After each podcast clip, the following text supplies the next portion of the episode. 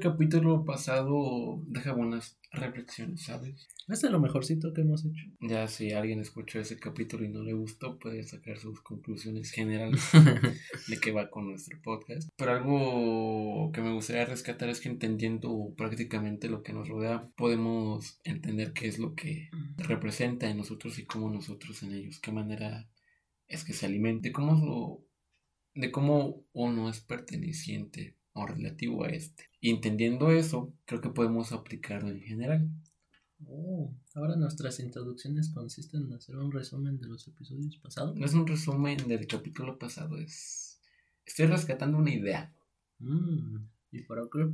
Para dar ejemplificaciones, para inducirnos ya de lleno al tema con el que iniciaremos el de hoy. ¿Sabes de qué hablaremos? Sí. De... Tara, tara, tara, tara, tara. Tara, tara, Simpson. ¿Te gustan los Simpsons? Sí. No los he visto mucho, pero lo que he visto de ellos sí es muy gracioso. Es una serie animada demasiado entretenida. Y aparte, una que otra vez sí te hace concentrar. Que es una cosa que no muchas series animadas pueden hacer. Menos actualmente. Mm, la verdad no estoy familiarizado con... No, con las series, ¿sabes cómo? Series o sea, creo que con el entretenimiento en general actualmente no está diseñado para tú concentrarte. Cuando ves un TikTok no te concentras. Nada, basta con que lo visualices porque el contenido Mm. es vacío por sí mismo. ¿Qué Es- episodios has visto de los Simpsons? He visto el de Bart Venezuela. No sé cómo se llama el capítulo, pero cuando Homero habla con Dios. Oh, creo que... No, no nunca sé. lo he visto. O sea, no sé cuál es el nombre del Sí sé episodio. cuál escena. Ujú. Sí reconozco la escena. Así de que, que Homero no quiere ir a misa y que... Mm, creo que se llama Homero el hereje. Creo que sí. No, no sé, sinceramente. También cuando Homero se va de viaje de trabajo con una compañera y engaña a Marge. Que tú dices que no la engañan, pero digo que sí la engañan. Pero ese es el capítulo. Para mantener la estabilidad de la familia. Sigo opinando que no hubo engaño. Ok, para con fines políticos. Ok, ya queda tácito el hecho de Homero. También he visto, no sé cómo se llama el capítulo, pero es cuando cuando Homero está como que bajando en una, o sea, que está en el mar, bueno, como que en un tipo de río, y hay como una madre que lo tiene como que arriba, y que va, porque eso al cielo dice, de si eres misericordioso y estás en el cielo, sálvame Superman. Ah, hay otra, güey. Hay un episodio en el que recrean eh, ciertas historias de la Biblia. Sí. De hecho, creo que el episodio así se llama. Historias bíblicas o historias de la Biblia. Entonces, eh, hacen una interpretación de, del suceso en el que Moisés eh, dirige el éxodo de Egipto.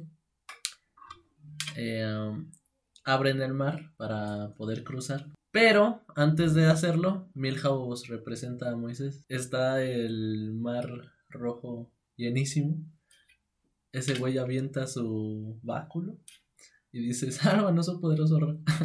dice, al diablo, cambiaré de religión. sálvanos, oh poderoso Ra". Creo que los Simpsons actualmente son vistos de una manera en la que se puede ejemplificar varios de los sucesos que han pasado, porque de una u otra manera creo que los Simpsons representan la cotidianidad occidental. O sea, han hecho tan famosos algunos eventos de los Simpsons Ujú.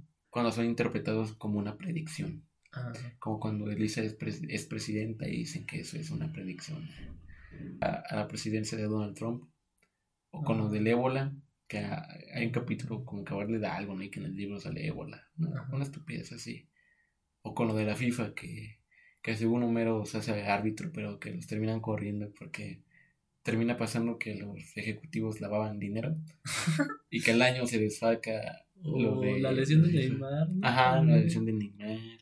Oye, a ver, es que ahorita se trae el desmadre de que la final de la Copa del Mundo en Los Simpsons, no sé en qué temporada, pero que, o sea, que en la final iba a ser México-Portugal. Entonces Sí, dicen, no, ya, no sé qué. Ajá. Entonces creo que como los Simpson de una u otra manera se burlan de los sucesos y por lo mismo caricaturiza a los personajes de una manera muy cotidiana que se involucran en los mismos. Creo que por eso es fácil identificarse, reírse y por lo mismo pensar que lo están prediciendo cuando realmente al ser una serie que se ha gastado tanto en enfatizar en, el hecho social, pues simplemente termina replicándose en la, en la realidad. Por eso me da mucha risa, por ejemplo, ese de que Homero dice, ah, Superman, porque yo también me burlaría de Dios en ese caso, que no sé que no debo. Me llamó la atención algo que dijiste al principio, porque eh, hablaste de que las caricaturas actualmente o el, entretenimiento, en general eh, está basado en la, en la inmediatez. Y los Simpson eh, representan un, un, ejemplo de ello. Porque eh, la serie animada, para mí y para muchas personas, puede dividirse en dos.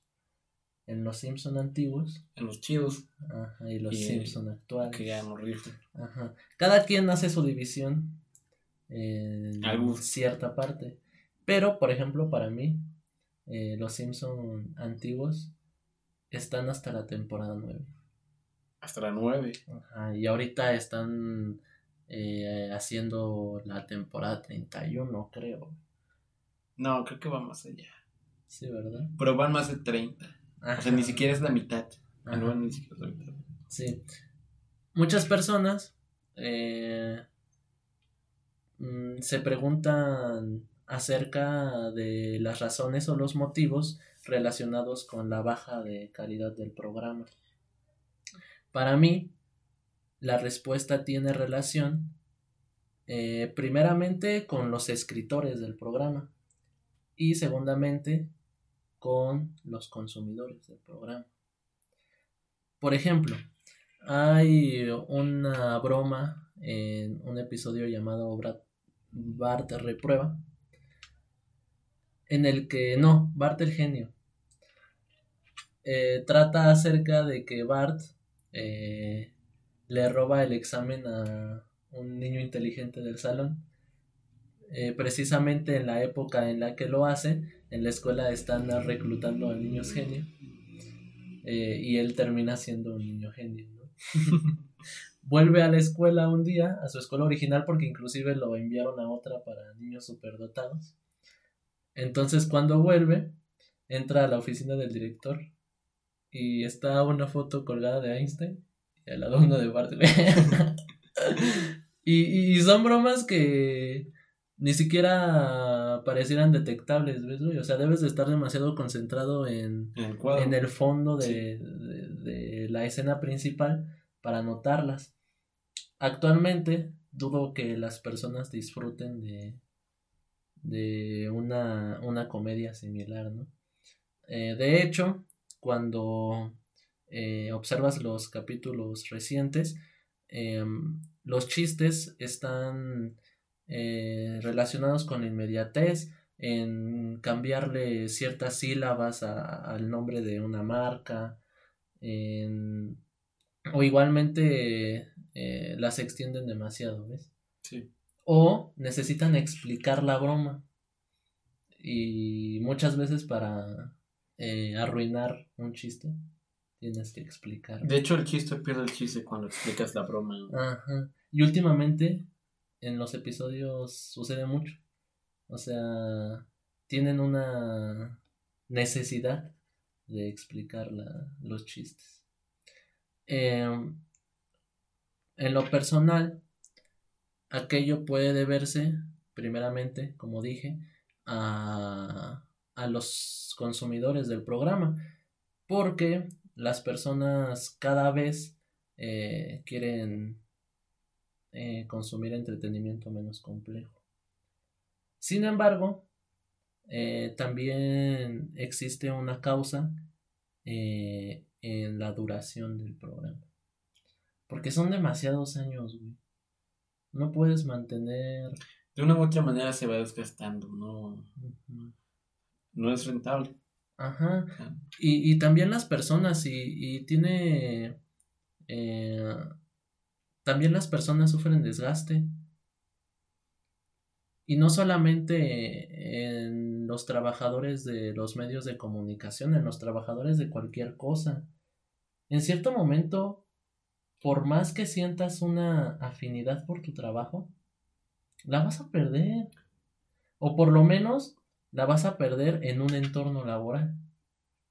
Porque no solamente está involucrada tu profesión, también está involucrada, eh, está involucrado el entorno laboral es algo que está, que está conexo. O sea, y en eso yo lo, también lo asimilo con el hecho de que hace no mucho tiempo Disney compró Fox. Cuando iniciaron los Simpsons creo que era difícil de imaginar que Fox iba a terminar vendiendo a Disney. Más por el tipo de, entretenimiento, que, ofrece Disney, ¿no? Que raya más el infantil. Ajá.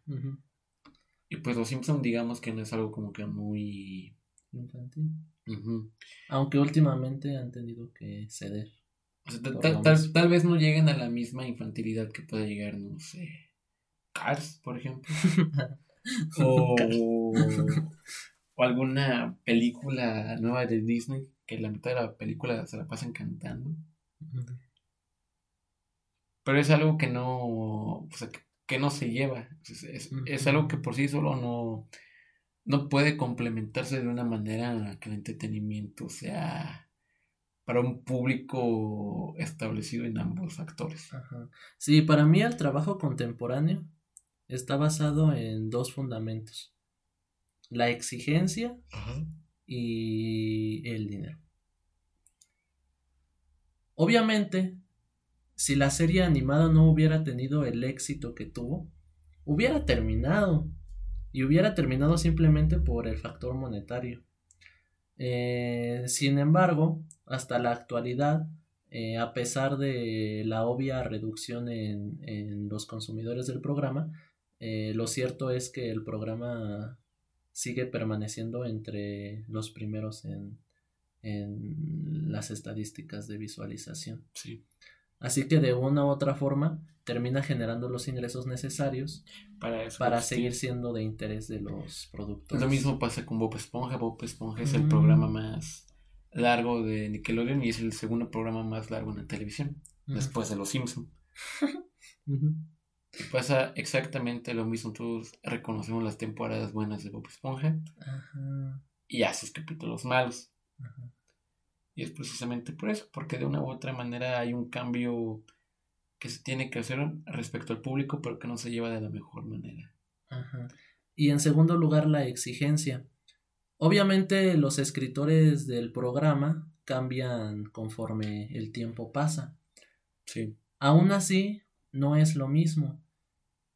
Si tú eh, entras a trabajar eh, eh, a, a, a un programa de televisión y lo haces cuando el programa está en su mejor época, tú entras con un ánimo diferente. Con una exigencia diferente. Ajá, y, y con una exigencia ajena y también con una autoexigencia diferente, ¿no? Porque existe cierta idealización del empleo que estás realizando. Sin embargo, eh, los trabajadores que actualmente empiezan a involucrarse en, la serie animada, obviamente tienen una, una preconcepción del mismo, ¿no? Sí. No haces, no empleas la misma creatividad sabiendo las críticas que está teniendo algo, eh, sean positivas o negativas, porque influyen en tu manera de trabajar. Y en lo que quieres demostrar. Ajá. Porque cuando ya es algo exitoso por default, lo que te interesa es mantenerte. Ya no hay una exigencia más por medio. Pero cuando es lograr o mostrar que puedes llegar a cierto punto, o al contrario, demostrar que puedes retornar al, al punto donde te encontrabas, pues es un tipo diferente. Por eso no me sorprende que que actualmente de las cosas más recordadas de los Simpsons es el video que tienen con Bad Bunny o O el comercial que hicieron con Valenciaga. Sí, y lamentablemente los consumidores están conformes con ello, ¿no? A que, no sé, el capítulo donde Bart vende su alma, ¿no? Ajá. e inclusive eh, eh, entraste en una temática interesante, porque anteriormente las estrellas invitadas al programa ni siquiera era necesario que tuvieran la apariencia de, de, ellas mismas. Bastaba con ejemplificar lo que, lo que representaban. Es como cuando representan a, a Kurt Cobain, como él toma como que el papel de Cobain y que hace su banda. ¿Cómo se llama? Sad, Sadgams, creo que se escribe. Ajá, sí, sí, Ajá, y que güey acá vive la gira todo chingón y que se iba a suicidar tal como este vato. Pero que llega March y lo, y lo salva, ¿no? Y March, obviamente, March Marsh llega a salvarlo, pues obviamente en una edad acorde a lo que representaba, mostrando lo que representaba Cobain para el rock por ahí de los noventas. Y tú sabías que era él porque no podías ejemplificarlo con otra, no era importante. Sí, sí, sí. Lo mismo pasa con la aparición de George Harrison. Con, oh, qué sujeto tan agradable. el tipo no le parece, pero tú sabes que es él. Ajá. Eh, o igualmente existe un episodio, mm, no recuerdo el nombre, en el que aparece Michael Jackson. Sí. Pero no con la apariencia de Michael Jackson. Eh, es un sujeto que encontraron en un psiquiátrico, o mejor dicho, Homero encontró en un psiquiátrico. Y la razón por la que Homero entra al psiquiátrico igualmente está eh, chistosa porque solamente sucede por una secuencia de sucesos que empezaron porque fue con una camisa rosa al trabajo. Eh, ni siquiera tenía la apariencia de, de Michael Jackson el cabrón, solamente tenía la voz, pero no era necesario porque lo importante no era la presencia del artista en sí, lo importante era eh, la parodia que podías hacer al respecto, ¿no? La creatividad que tú le podías infundir a la situación. ¿Cómo podías hacer humorístico su, el arte del artista? Ajá, exactamente. Que también es algo muy importante retomar cómo en los Simpsons han bien marcado los papeles. Ahorita que dijiste que todo empezó porque Homero fue con una camisa rosa al trabajo, no pude olvidar esa comparación que hace el señor Santo un saludo al señor Santo, es un güey que hace podcast. Ok. Soy su fan. con, con Salinas Pliego y Mr. Burns. ¿Se llama así? ¿El jefe de, de Homero? Ah, el señor Burns. Ándale, el señor Burns. Entonces, porque el señor Burns representa. No, es la representación del capitalismo sí. en la serie. Y también cómo se lleva con su asistente y cómo su asistente, por más que parece estar exento a las opresiones que pueden sufrir la bola, el vulgo, en este caso Homero y todos esos güeyes.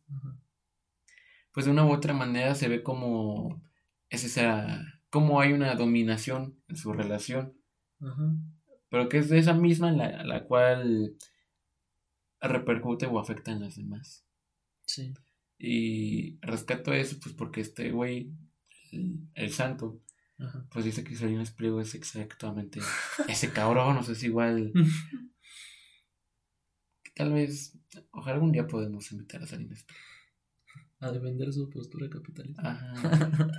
No a preguntar de cómo compró su televisora, como Roberto Martínez. No, cosas más turbias. Sí. Y es precisamente eso, cómo se muestra los roles de cada quien, como dentro de Springfield cada quien tiene su función. Lo mismo pasa con los policías, que los policías ah, están comiendo rosquillas. La representación de la corrupción. Ajá. Ajá. Y excepto en algunos casos, y ahorita hablaremos de, ellos. Antes, has escuchado hablar del síndrome de las ventanas rotas. Trata eh, del comportamiento humano ante ciertas circunstancias. Si una persona está en contacto con un objeto o un entorno protegido, un entorno cuidado, la persona actuará en concordancia. O sea, tratará de mantener que este cuidado. un entorno cuidado. Sucede lo mismo con la situación contraria. Si una persona está en un entorno desprotegido, en un entorno descuidado, actuará en correspondencia con el entorno protegido y con el entorno descuidado. Eh, un mismo automóvil lo dejaron abandonado en una zona peligrosa y en una zona eh, pomposa. Em, ¿Qué crees que pasó en la zona peligrosa? ¿Qué? Nada. O sea, no le hicieron nada al carro. Y cualquiera hubiera podido responder. Evidentemente lo vandalizaron, pero no. Seguía intacto. Y lo mismo en la zona eh, rica. Sin embargo, después eh, los mismos creadores del experimento fueron a vandalizar un poco el automóvil. Tal vez le rayaron una ventana o le pincharon una llanta. Fue hasta entonces cuando en el entorno marginado las personas empezaron a vandalizar, empezaron a, saquear algunas partes del automóvil. Hicieron lo mismo en el entorno protegido y siguió sin suceder nada. Eh, ¿Qué conclusión pretende dar el experimento? Que las personas actúan en proporción a la calidad que observan en, en cierto entorno, ¿no? Sí. Por eso, eh, suele ser demasiado complicado hacer cambios en zonas marginadas, porque al final de cuentas las personas ya tienen la concepción y tienen un entendimiento de en dónde están viviendo. Porque su educación ya lo ha moldeado de esa manera, o sea, el crecer en un ambiente desfavorable te da una noción diferente del mundo y de cómo actuar en ciertas decisiones, en ciertas circunstancias. Para mí tiene una eh, relación con los trabajadores en general. Si un trabajador está en una institución corrupta o está en una institución descuidada, tendrá menos motivos para, para poder aportar algo él, ¿no? Sí. Porque es normal pensar, ¿qué voy a hacer yo, güey? O sea, a pesar del esfuerzo que pueda imponer en cierta tarea, de todos modos seguiré igual. Sí. Y creo que es lo que le sucede a los escritores de Los Simpsons, güey. Y lo que le puede suceder a cualquier persona, tal vez a una enfermera del IMSS, tal vez a un contador del SAT, no sé. A un a un político. A nosotros. A nosotros. A nosotros nos ha pasado eso. Sí, güey. Yo al ver que no editas, digo, ah, pues si no voy a publicar Te los cortos. de mierda. Sí. Sí, güey, perdón por eso. Te disculpo. Pero tenía una razón de peso. No te quiero Ya te dije que me pidas, güey. Bueno, no ventilemos nuestros problemas del romance que tenemos. El romance que tenemos. Ajá. Eh, o sea, la decadencia que tú estés experimentando va a terminar afectando en, en, tu comportamiento y en tu rendimiento, ¿no? Y más cuando te exigen algo.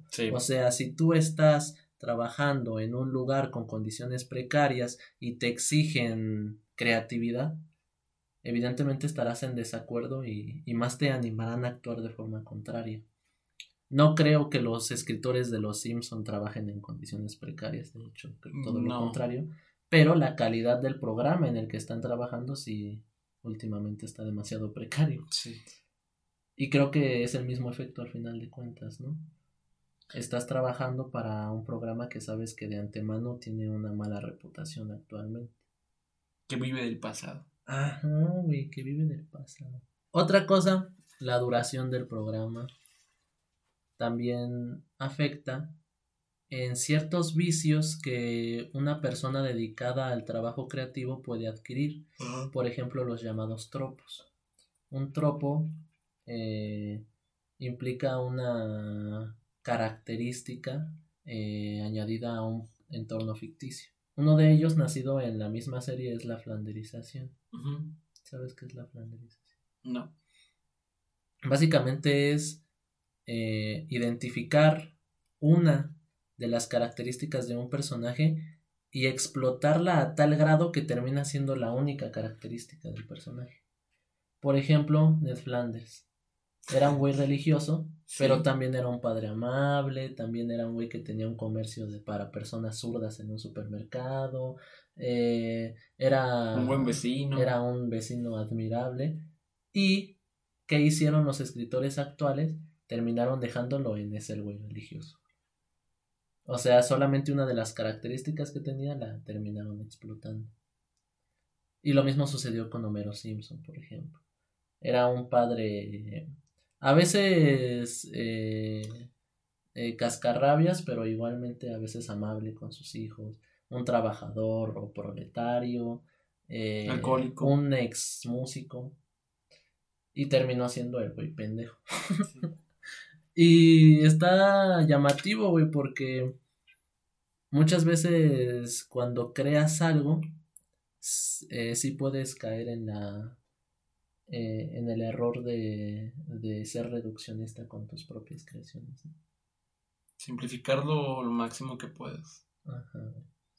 Como nosotros con los clips. Ese es un tipo de... No, no creo, porque eso es más promoción. Creo que lo sería si el podcast fuera meramente un minuto. Sí. Ajá, sí. Eh, a lo que iba era que estando una persona dedicada al trabajo artístico puede llegar a desvirtuar sus propias creaciones por medio de dejarlas de respetar. Y creo que perderle el respeto a tu trabajo es de lo peor que te puede pasar. Porque al final no te interesa en sí lo que suceda o no. Sí. Y fue lo que sucedió con Matt Groening, ¿no, güey? O sea, empezó a tener otros empleos que le remuneraban mejor y dejó a un lado su serie, güey. Y lo peor es que sigue teniendo su nombre allí, güey. O sea, eso sí está medio culero. Ajá. Em, ¿De qué otra cosa te quería hablar? De los Simpson, de los roles de la familia. Y era lo que iba. Hace unos momentos me mencionabas que eh, cada uno de los personajes implica la representación de algo, ¿no? Ajá. Sin embargo, aquello no sucede en los personajes de la familia. Porque los personajes de la familia, a pesar de tener características marcadas en las primeras temporadas, eh, te podían dar a entender algo, pero después te daban a entender otra cosa. ¿Y a qué se debe, según mi opinión? A los valores que estaban implícitos en la época de los 90. Porque la época de los 90 fue una época de transición entre la tradicionalidad y la nueva tradicionalidad. Y puede ser representado con la relación entre March y Lisa. Porque March de joven era una apasionada de, del arte, inclusive tiene talento para la pintura. Igualmente participó en manifestaciones feministas. Y ve cómo acabó. Y acabó así por un embarazo no deseado, güey. ¿En qué rol terminó? Sí. Ajá, güey. Y acabó así simplemente por no usar condón.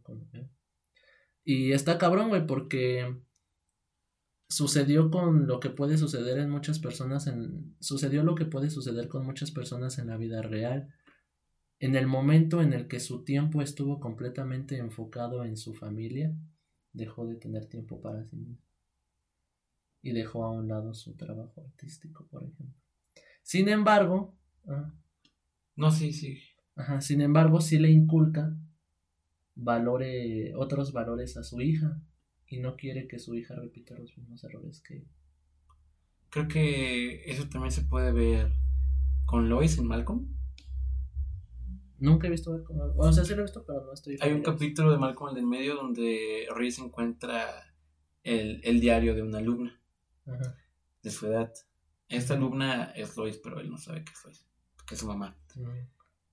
Y por ejemplo, en el diario Lois expresa que su sueño era irse a la universidad de quién sabe qué estudiar arte, que a ella no le gustaría tener hijos, que ella no pensaba casarse. No Ni mucho menos trabajar, y pues tú ves a Lois y Lois tiene.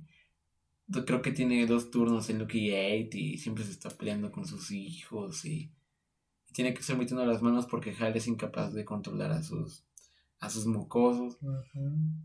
Pero algo que les inculca a ellos es siempre hacer lo, correcto. De hecho, en uno de los primeros capítulos de las primeras temporadas, creo que en la primera temporada, hay un capítulo donde Dewey toma una botella de alcohol de su tienda. Sí. Y viene cuando pues se le enseña a sus papás, esta luz la va a devolver con su hijo y la terminan despidiendo y se hace un desmadre. Ajá. Y en una escena le dice Luis, bueno, ¿y qué aprendiste? Y Luis le responde, si haces algo malo, nunca lo digas. Y ella dice, no, tienes que hacer lo correcto y serte fiel hasta las últimas consecuencias. Y eso pues tomando en cuenta que son las primeras temporadas, pues los hijos van entre la primaria y la secundaria, entonces como que una manera de fortalecer su carácter para hacerle frente a quien se te ponga enfrente y lo podemos ver por ejemplo con Malcolm que a pesar de, que se junta con Krillbones él no deja de ser quien es, o sea, un niño pues es bien rebelde. Ajá. O sea, era alguien problemático al final de cuentas. O lo podemos ver como, con Riz, que por más que le dijeran que le bajara, que fuera más como su hermano, pues el güey siempre anduvo con, en su onda. Y en contraste, en el último capítulo del final de la serie, cuando a Malcolm se le acerca un empresario millonario y le ofrece trabajo y, y Lois termina diciéndole que no, antes de verlo con su hijo. Y le pregunta, pues Malcolm ya enojado, de por qué hizo eso. Lois le dice que es, momento de que él se dé cuenta que no importa qué tan listo sea, sino que la gente siempre lo va a juzgar por dónde viene, a qué se dedica o cómo es su familia. Y que él necesita sufrir más para salir adelante. Y entonces pues Malcolm enojado le dice, no, pero no siempre nos dijiste que fuéramos quienes fuéramos y siempre pues eres tú. O sea, hay momentos donde vas a tener que aprender a ceder. Ajá. Entonces ese tipo, lo que, lo que dijiste con esta marcha, en el cual ella termina convirtiéndose en lo que juraba destruir, es algo que creo que se representa mucho en las series, porque por ejemplo Malcolm inicia a inicios del siglo XXI, cuando tiempo tenía que haber iniciado los Simpsons? 10 años. Entonces es un tiempo que queda coordinado y que creo que se ejemplifica bien, y es volver a lo que te dije al inicio, o sea, es una, de una u otra manera, tal vez sin saberlo, o a lo mejor nosotros de manera rebuscada, reconocemos elementos que son muestra de lo que sucede socialmente. Ajá, güey. Y está cabrón. La, está cabrona la situación, güey, porque si has escuchado que uno de adolescente siempre es de izquierda, pero cuando crece es de derecha. Sí. Y básicamente lo que implica la frase, güey, es de que el sistema te termina absorbiendo bien cabrón, güey. O sea, llega a un punto en el que o te adaptas o te chingas, güey. Y lamentablemente pocos queremos ser chingados, güey. Sí existen personas con una voluntad de acero, güey, que, que sí pueden dedicarse por completo a lo que ellos quisieron, güey. Pero los simples mortales, güey, tenemos que cuanto menos, güey, estar en un lado y estar en el otro, ¿no? Que lo puedes ver incluso en el simple hecho de escoger una carrera. Y Los que escogieron algo meramente porque eso quieren estudiar y les, y les gusta. Y aquellos que estudian algo porque saben que eso les va a dejar. Ajá. Y es una manera de, o sea, son las, los que hicimos ello, güey, los que actuamos de esa manera. Fuimos los primeros en ceder, ¿no? Sí. Pero en algún momento todos tendremos que terminar cediendo, güey. Yo no cedo, pero sé que en algún punto muy pronto. sí, güey. Y es un. Para mí sí es una. la representación hecha por los Simpsons sí, sí encaja demasiado con, con la realidad. Porque las situaciones que la llevaron a ser quien es, güey, sí, sí le pueden pasar a cualquier persona real, güey. Igualmente quería destacar la idea de que perdiendo el tiempo para hacer las cosas ya valiste verga, güey. O sea, si algo te quita el tiempo para hacer lo que tú quieres, no hay retroceso, güey. Hay un episodio, güey, llamado... Eh, No me acuerdo cómo se llama. Eh, la familia se muda a otra ciudad, güey. Ajá. Y en la otra ciudad, la casa está demasiado avanzada tecnológicamente y casi casi hace las labores del hogar sola, güey. O sea, hay lavadora automática o mamadas así, güey, que, que hace, le hacen la tarea a March más fácil, ¿no, güey? Y hay una escena, güey, en la que toda la casa está limpia y son las nueve y media de la mañana, güey. Y March se sienta, güey. Y se queda así un rato y dice, iré a ver si siguen tendidas las camas. Güey, ya no sabe qué hacer con su existencia, güey. Le quitas el objetivo que le propusieron, güey. Y queda completamente sin identidad. Y pasa mucho con las personas en la actualidad, güey. O sea, quítale a un padre de familia el trabajo, güey. Quítale a una madre de familia los aseos del, del hogar. Quítale a un joven la escuela, güey. ¿Y para qué otra cosa vive, güey? Sastian. Y creo que eso se representó mucho con, la, con el encierro. Ajá, güey, nos hastiamos de nosotros, no nos aguantamos, La güey. gente no es capaz de soportarse a sí misma. Por eso yo soy más sincero con quienes me rodean y muestro lo máximo que puedo permitirme de mí mismo. para, que, se- para que nos estemos juntos. Ajá, güey. No, pero ya en serio creo que... Serio. Yo bien concordante, güey. Bueno, contigo sí, pero tú y yo sabemos por qué. Porque tenemos un humor. Sí, porque es parte de nuestro, de nuestro bromance, ya, Ajá. ya aclarado. Pero creo que tiene un, una interpretación, una interpretación, no me gusta decir filosófica, A mí tampoco. se me suena, suena muy pendejo, pero creo que tiene una interpretación muy, es que tampoco me gusta decir profunda, una, una interpretación que puede utilizarse con fines de definición de la existencia del individuo. Porque el hecho de quitarle a una persona su rol no conlleva el hecho de que ya no va a hacer nada. Y el hecho de que haga, de que no haga algo sea remarcado de una manera negativa como se tiene en la manera actual. Ajá. El problema es que esa persona, al no tener algo, no tener un rol y ya no hacer lo que implica ese rol, pierde su identidad. Al perder su identidad no sabe con qué definirse. Y como no puede definirse porque es incapaz de comprenderse a sí mismo o a sí misma, entonces no tiene propósito más allá que encontrarse. Y creo que ahí podríamos matar dos pájaros de un tiro y decir que el propósito tal cual de la, De la vida, así como cuando te preguntan, ay, tú que lees mucho, ¿cuál es el sentido de la vida? Es el, es el encontrar el cómo, el cómo identificarnos, el cómo pertenecernos. Y creo que esto se marca mucho cuando hay momentos donde uno tiene que reestructurarse. El proceso de reestructuración, por así llamarlo, no sé si tendrá, yo lo llamo así. Sí, de- sí, Concepto mío. Concepto mío. Patentado. patentado. Tienen que citar. Ujú. pero implica el volver a, a, a moldearte, o sea, mudarte tiene, o sea, es un proceso de, de readaptación, de reconstrucción, porque es un nuevo entorno, nuevos círculos, nueva manera de moverse. Al estudiar algo, pasar de un grado al otro, no sé, por ejemplo, de la, del bachillerato a la universidad, es un proceso de reestructuración, el cambiar de trabajo.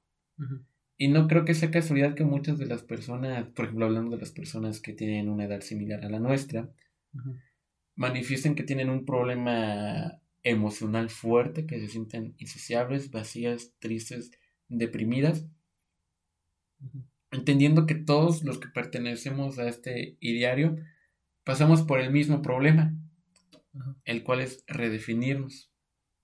Entonces creo que ese es el problema. Marcha al ya no, al ya no tener que hacer el aseo de la casa, Ten- tiene que buscar una manera de reafirmarse a sí misma y por ende su importancia dentro de la familia. Ajá. Sí, te entendí. Y ahora va una conclusión mía, güey. Ok. Identidad social tenemos todos, güey. Ajá. Por el simple hecho de estar en una sociedad, ¿no? Sí. Desde que naces, socialmente tienes un papel. Ay, el bebé. Con el tiempo, el papel va cambiando. Ay, el niño. Eh, pero, Ajá. al final de cuentas, nunca careces de uno, ¿no? Hasta el vagabundo tiene un papel social, güey. Ajá. Ahora, güey. Creo Ajá. que todos, absolutamente todos, tenemos la responsabilidad existencial, que tampoco me gusta usar la palabra, pero creo que es necesaria, Sí. de encontrar una identidad individual, güey. La identidad individual obviamente tiene que estar basada o relacionada con la social, güey. Pero para realmente conformarla, debes de, en primer lugar, güey, interpretar o ser consciente de tu realidad social, güey. Porque hay personas que viven la realidad social sin ser conscientes de que la están viviendo. Hay personas que creen que tienen características que ellos eligieron cuando realmente nunca lo hicieron. Por ejemplo. Ah, cabrón. Duche. no, a ver, por ejemplo, güey. No sé si tengo un ejemplo, güey, pero que me lo hayas preguntado abruptamente. Es que te, te pregunto un ejemplo porque, por lo que yo puedo entender, hablando de mí, creo que parte de mi identidad social es, por ejemplo, no sé. Güey, eh, sí, güey, es que está sencilla de responder la pregunta, güey. Un estudiante, güey. Ajá. O sea, el güey, o sea, si me ves con la mochila, pues ese güey estudia. Ajá, güey. Y a lo que iba, güey. El estudiante es estudiante, güey. Pero él no sabe por qué es estudiante, güey. Y para mí allí está la identidad social y la identidad individual, güey. Identidad social, güey, eres un estudiante, güey. Y uno puede estar eh, entendiéndolo, güey. Yo puedo entender que soy un estudiante, pero no puedo concebir que soy un estudiante, güey.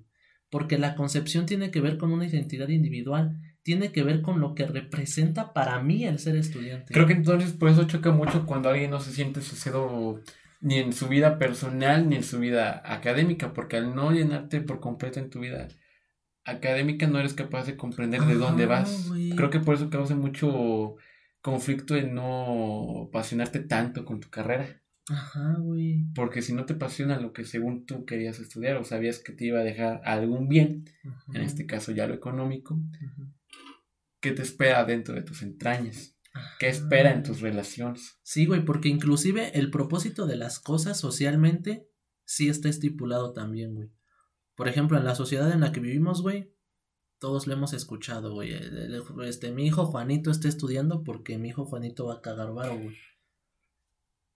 Y cuando, y cuando Juanito no caga varo, güey, valió verga, pero no para la mamá de Juanito, güey. Valió verga para Juanito, güey. Porque Juanito dice verga, güey. Entonces, ¿para qué? Y, y sí pasa, güey. Imagínate. Todo el tiempo te vendieron el sueño, güey.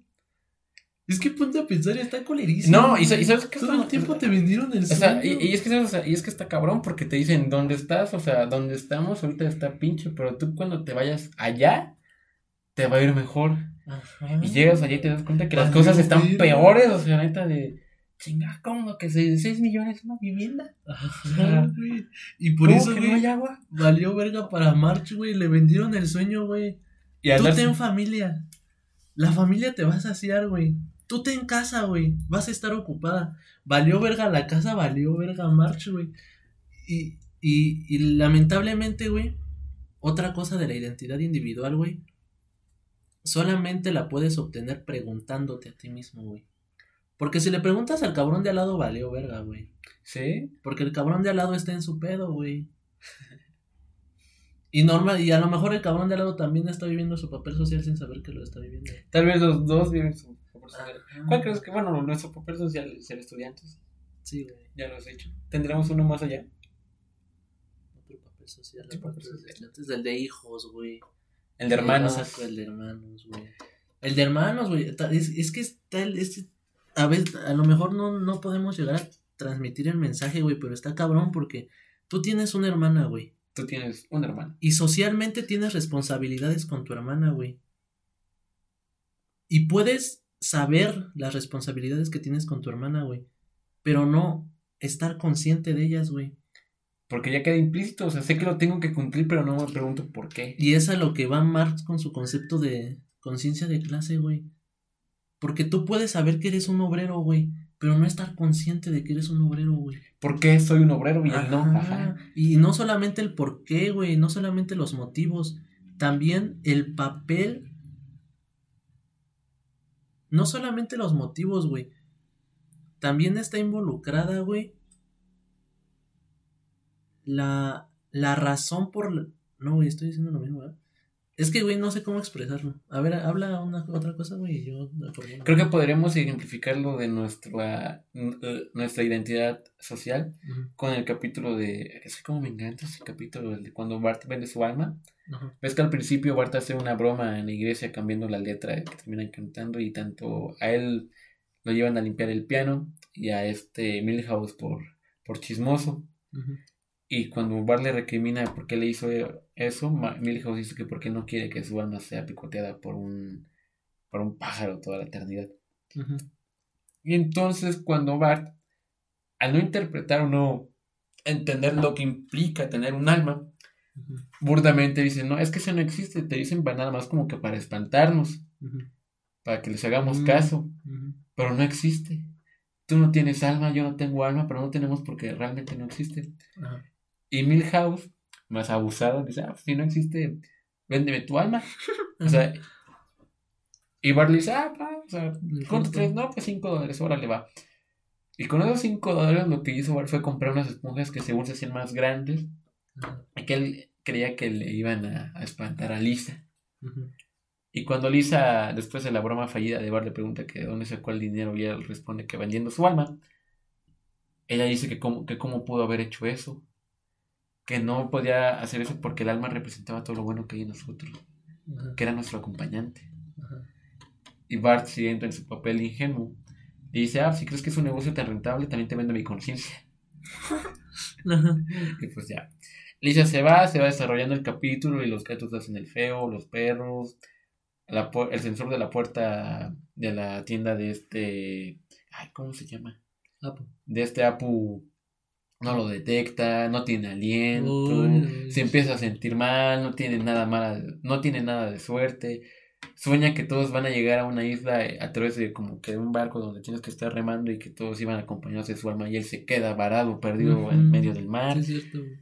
Y es tanta su desesperación que cuando va a buscar su, su alma con, con Milhouse y después se entera que la vendieron al güey de los cómics y que va y que el de los cómics le dijo que se la vendió a un extraño que no puede revelar su identidad termina llorando en su cama, pidiéndole a Dios, diciéndole, tengo miedo de lo que, de que algún lunático tenga mi alma, Dios, por favor, ayúdame. Cuando al principio del capítulo no solo se burló de la iglesia y de los que estaban presentes, se burló de Dios, se burló en su casa. Enfatizo mucho en esto como si yo fuera creyente, pero lo enfatizo por lo simbólico que es el burlarte oh, de alguien en su casa y más cuando es una identidad tan pues, simplemente toda poderosa y toda perfecta como pretende ser en nuestro entendimiento a Dios. Sí, güey. Y que todavía, o sea, dentro de eso pues también está el sentimiento de culpa, ¿no? Porque cuando Marshall le pregunta qué, qué, le, qué tiene y cuando según ella quiere identificar qué tiene nada más abrazándolo, con la broma de, ah, las mamás sabemos todo. Y que lo abraza y dice, pues, es como si algo grande te faltara. Y ahora le dice, como mi alma, y dice, de que fueras un monstruo, pues termina peor. Y es en medio de, de esas plegarias, de esa desesperación, que termina llorándole en cama a Dios, hasta que viene Lisa y le da su alma. Que ella la compró y le dijo, algunos filósofos creen que el alma no se nace. El alma es algo que tienes que construir. Ajá, el alma la estás construyendo. Y él se la termina comiendo. Ajá, güey. Y entonces creo que Bart no pudo entender la importancia del alma hasta que lo padeció. Hasta que sufrió por no tener su alma. Y creo que lo mismo pasa con la identidad social. O sea, yo no sé lo que conlleva ser no estudiante. Porque nunca he estado ni siquiera cerca de serlo. Pero si por algún motivo yo termino mi carrera, sé lo que sabe, sé la importancia que tiene la educación. Y más en un Pero para ti, güey. Ajá, y más para mí porque porque dentro de nuestro entorno sabemos que la, educación es importante y que es una herramienta para salir, pero pensemos en herramientas para salir mejor me uno al narco. Pero entendiendo la importancia que hay dentro para cada uno la educación, podemos empezar a redefinirnos y por lo mismo moldear nuestra personalidad. De la misma manera que Bart entendió y moldeó su alma. Ajá, güey. Y por lo mismo, si no le encontramos ese valor, tal vez Bart pudo sentirse toda madre sin su alma. Ajá, güey. Y mucha gente se siente a toda madre sin su alma, güey. Y es a lo que iba, güey. Muchas personas, güey, no tienen alma y no saben que no tienen alma, güey. Pero porque creen, pero porque su propia alma, güey, la proyectan en cosas que les fueron impuestas, güey. Como los ejemplos que ya hemos estado diciendo, güey. El problema verdadero yace cuando no estás consciente de que hay cosas que te fueron impuestas, güey, y por no estar consciente, le adjudicas a esas cosas tu identidad, güey. Porque en el momento en el que esas cosas, güey, valgan verga, tú ya valiste verga también, güey. Y empieza a haber angustia existencial, ¿no? Y empiezas a preguntarte acerca de, tu objetivo aquí, güey. ¿Qué pretendo? Ajá, güey, ¿qué porque, pretendo? Porque de hecho, o sea, es una manera muy...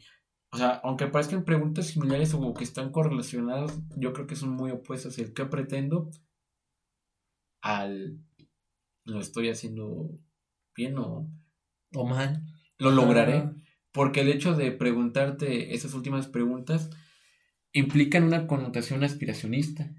Dentro de la aspiración siempre hay incertidumbre y la incertidumbre está pegada pues en nuestra sociedad moderna, O sea, es uno de los síntomas de la modernidad. Ajá, sí, sí, sí. Pero el hecho de tú sentir incertidumbre de acabar la carrera y voy a conseguir trabajo, y voy a poder vivir de esto, y voy a tener pareja, y voy a aprender inglés, y voy a poder acabar la titulación pronto, y mi mamá se va a sentir orgullosa de mí, y qué va a decir mi familia, se van a sentir bien porque yo acabé mi carrera, es porque estás aspirando a algo ya por hecho. Ajá, no mames, sí, güey, y me gustaron tus diferencias de palabras, güey, porque no te preguntes acerca de, de las cosas que lograrás, güey, pregúntate acerca de las cosas que pretendes, porque cuando te preguntas acerca de los logros, güey, la misma palabra lo dice, güey, logro, ya estás dando por hecho que tienes que llegar a un lado, güey.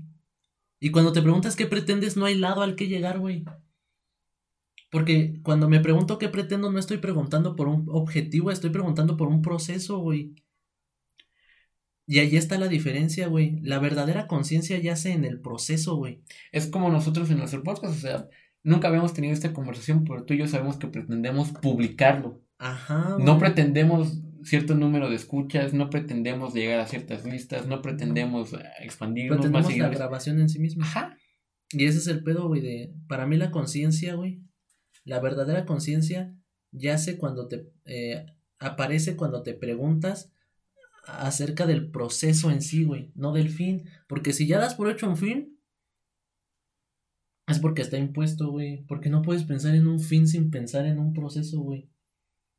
Y es lo que le sucede a muchas personas, güey. Piensan en fines, güey, en la casa, güey, en, en, eh, el, trabajo. título, güey. Y no piensas en, güey, pero ¿para qué quiero la pinche casa, no, güey? ¿Para qué quiero el título? Y podrán parecer preguntas bien pendejas, pero neta es bien chingón hacérselas, güey. ¿Tú por qué las quieres, no? Ajá, güey, o sea, ¿para qué estudio, güey? Y aparte, ¿por qué es respetarte a ti mismo, güey? Encontrar una identidad es respetarte a ti mismo, güey. Y definirte como persona. Ajá, güey. Creo que es lo... Porque, güey, es tiempo, güey. Es que No puedes andar gastando tiempo sin saber qué pedo, güey. No puedes ir a sentarte a un salón de clases y hacerte pendejo. sin saber a qué vas a ir, güey. O sea, si vas a hacerte pendejo, hazte pendejo en otro lado. pero ¿por qué ahí? allí, güey? Ajá, güey. Sí está cabrón ese pedo, güey. O sea, tienes que estar completamente seguro de las razones propias por las que estás haciendo algo, güey. No puedes O va, güey, te vas a salir de la clase, güey. ¿Por qué, güey? ¿Qué vas a hacer? Más bien, ¿por qué te gastaste tu pasaje en ir allá, güey? ¿Por qué te despertaste para ir allá? Ajá, güey. Sí, güey, y son preguntas que no muchas personas se formulan a sí mismas, güey. Y creo que si nunca te las has formulado, güey, a la de estás proyectando características de la identidad social en la identidad individual, güey. Pues estás vacío, pues. Ajá, güey, no estás, no estás topando la diferencia que hay entre, entre las cosas, güey. Al final de cuentas estamos hablando de una serie animada, ¿no, güey? o sea, sí nos desviamos cabrón del tema, güey, pero el punto de partida fue una serie animada, güey. También está allí eh, el hecho de que está chingón estar perdido en el entretenimiento, güey, pero igual está chingón cuando el entretenimiento te, te hace pensar otras cosas, ¿no? Sí. Y te digo, güey, está chingón ver los Simpsons sin ninguna pretensión, güey, más que cagarte de risa, güey. Pero igual está chido encontrarle tantas mamadas a una simple serie animada, güey. Sí. Porque al final de cuentas son una representación, o tratan de ser una representación de las vivencias de una persona normal, ¿no? Sí. Eso no es el, no es el reality show de las Kardashian. Ajá, güey. Y lo más chingón está en que al final, güey, en los episodios de Los Simpsons nada termina trascendiendo, güey. Ahí muere. Ajá, güey, o sea, eh, en un episodio March encontró trabajo, güey, pero en ese mismo episodio valió verga. En un episodio Bart tuvo novia, güey, y en ese mismo episodio valió verga. Y es lo chingón de, del entretenimiento que tiende a lo artístico, ¿no, güey? Que puede hacerte que puede enfrentarte a, a realidades, güey, pero al final de cuentas no va a haber ninguna consecuencia, güey. Y es uno de los mm, beneficios de, del arte y de las actividades que tienden al arte, güey. Que puedes vivir sin vivir, güey. Y está chido, güey, o sea. Pues y por eso nos gustan tanto las comedias trágicas, güey. Por eso nos gustan tanto los reality shows de supervivencia, güey. O sea, te ayudan a mostrarte lo que sería si tú fueras, ¿no? Si fueras más valiente. Ajá. Sí. Ya queda en cada persona el decidir si en algún momento puede ser valiente, ¿no? Porque tampoco trata de, de ser un valiente toda la vida, güey, porque tampoco es posible, en algún momento te vas a tener que... En algún momento vas a terminar, sí, ¿no, sí. Pero, pues, de vez en cuando acá quitarle el freno de mano. meter las pinches manos. Al auto. Sí.